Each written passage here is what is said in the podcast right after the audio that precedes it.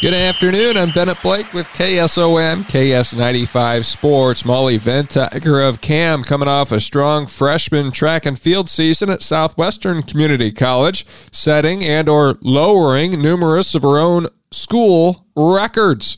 Here's what Ventager had to say about her first year in Creston. I really liked it. It was a new experience, uh, doing everything with like new stuff I had to learn with like hammer and jav. Winter, you had to do the weighted throw first, and it's like pretty much the same thing going in. So, but you had to have like coordination to spin around, and you had to just go from the basics, and then after you got that, you could keep going up and up. Of course, going from high school to college brings an uptick in the practices and training. Yeah, with high school, you just like get like a couple like months just to do it, and you have other sports. With college, you get to do it all year around, and that's the one thing you're just doing. She's got one more year left with the Spartans, and then who knows, perhaps a four year opportunity. I haven't decided yet, but I got some interest with that. Ventager was a national qualifier. One of the other highlights from the past outdoor season was in April when she was named the Athlete of the Week from the Iowa Community College Athletic Conference. ACGC alum Mackenzie Campbell has set some records for the Morningside swim team. She had a solid sophomore season for the Mustangs. Uh, I couldn't have asked for a better season. I got all PRs. I have two new school records, and I went to national, so I can't ask for a better year. A lot of that success she credits her team uh, teammates for. I think I'm I'm on just a, an amazing team. Uh, I enjoy everyone on the team. I love my coaches up there. Campbell's been putting in a lot of time in order to improve. The training is just a lot longer than what I did in high school. In high school, I practiced once a day, and here I practice eight times a week. so I think just being in the pool more uh, benefits me a lot. She's been a national qualifier in back to back years, listing the sprint events as her strength, particularly the freestyle.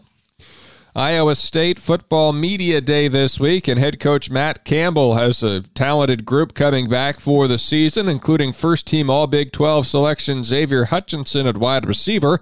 After last season, Hutchinson set an Iowa State record 83 catches. We talk a lot about yourself, becoming the best version of yourself, and part of that is having a process to do that day in and day out. And Xavier is fantastic at that. Um, you know how he practices, how he is in the weight room, what his approach to, you know, becoming his best.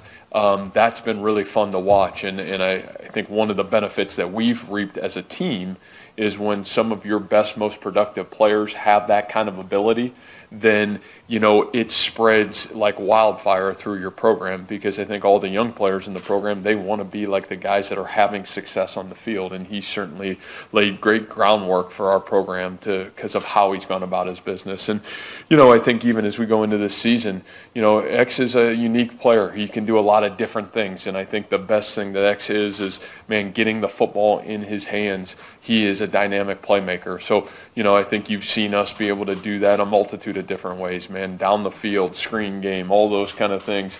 X is a guy can kind of do it all. So I think that'll continue to be that kind of football player, and, and he's shown the ability to certainly do that over the course of the last two years. Trevor Downing of Creston moves to center and will be an anchor on the offensive line. I feel is really one of the best interior offensive linemen in the country coming back, and the ability to move him into the center position um, because of some of those intellectual traits that he has.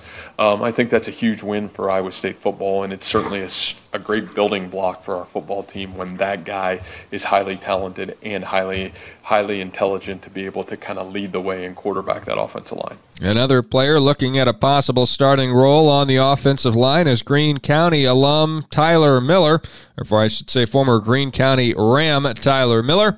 Coach Campbell with a lot of positives on the tall offensive tackle. He's grown and matured a great deal on and off the football field. Tyler came in with just tremendous raw ability. You know, I'll, i remember going to watch him play basketball as a junior, watching him play football his senior year.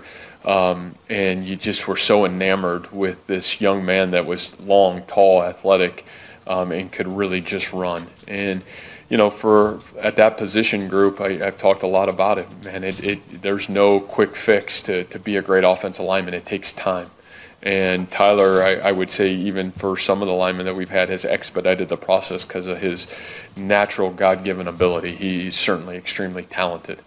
Brock Purdy has graduated and moved or has moved on to the NFL from the quarterback spot, leaving a vacancy there that looks to be filled by West Sioux graduate Hunter Dekkers. You know, Hunter is very talented. Um, you know, he's certainly got elite arm strength. He's got great athletic ability, but that quarterback is way more than that. Um, it's it's the whole picture and it's the whole puzzle, and you know that's what's going to be really fun to see. Even as we get through fall camp, how much have you grown in the offense? How much are you ready to continue to evolve and and grow and fundamentally and physically and mentally really be ready to capture what it takes to play the quarterback position at this level.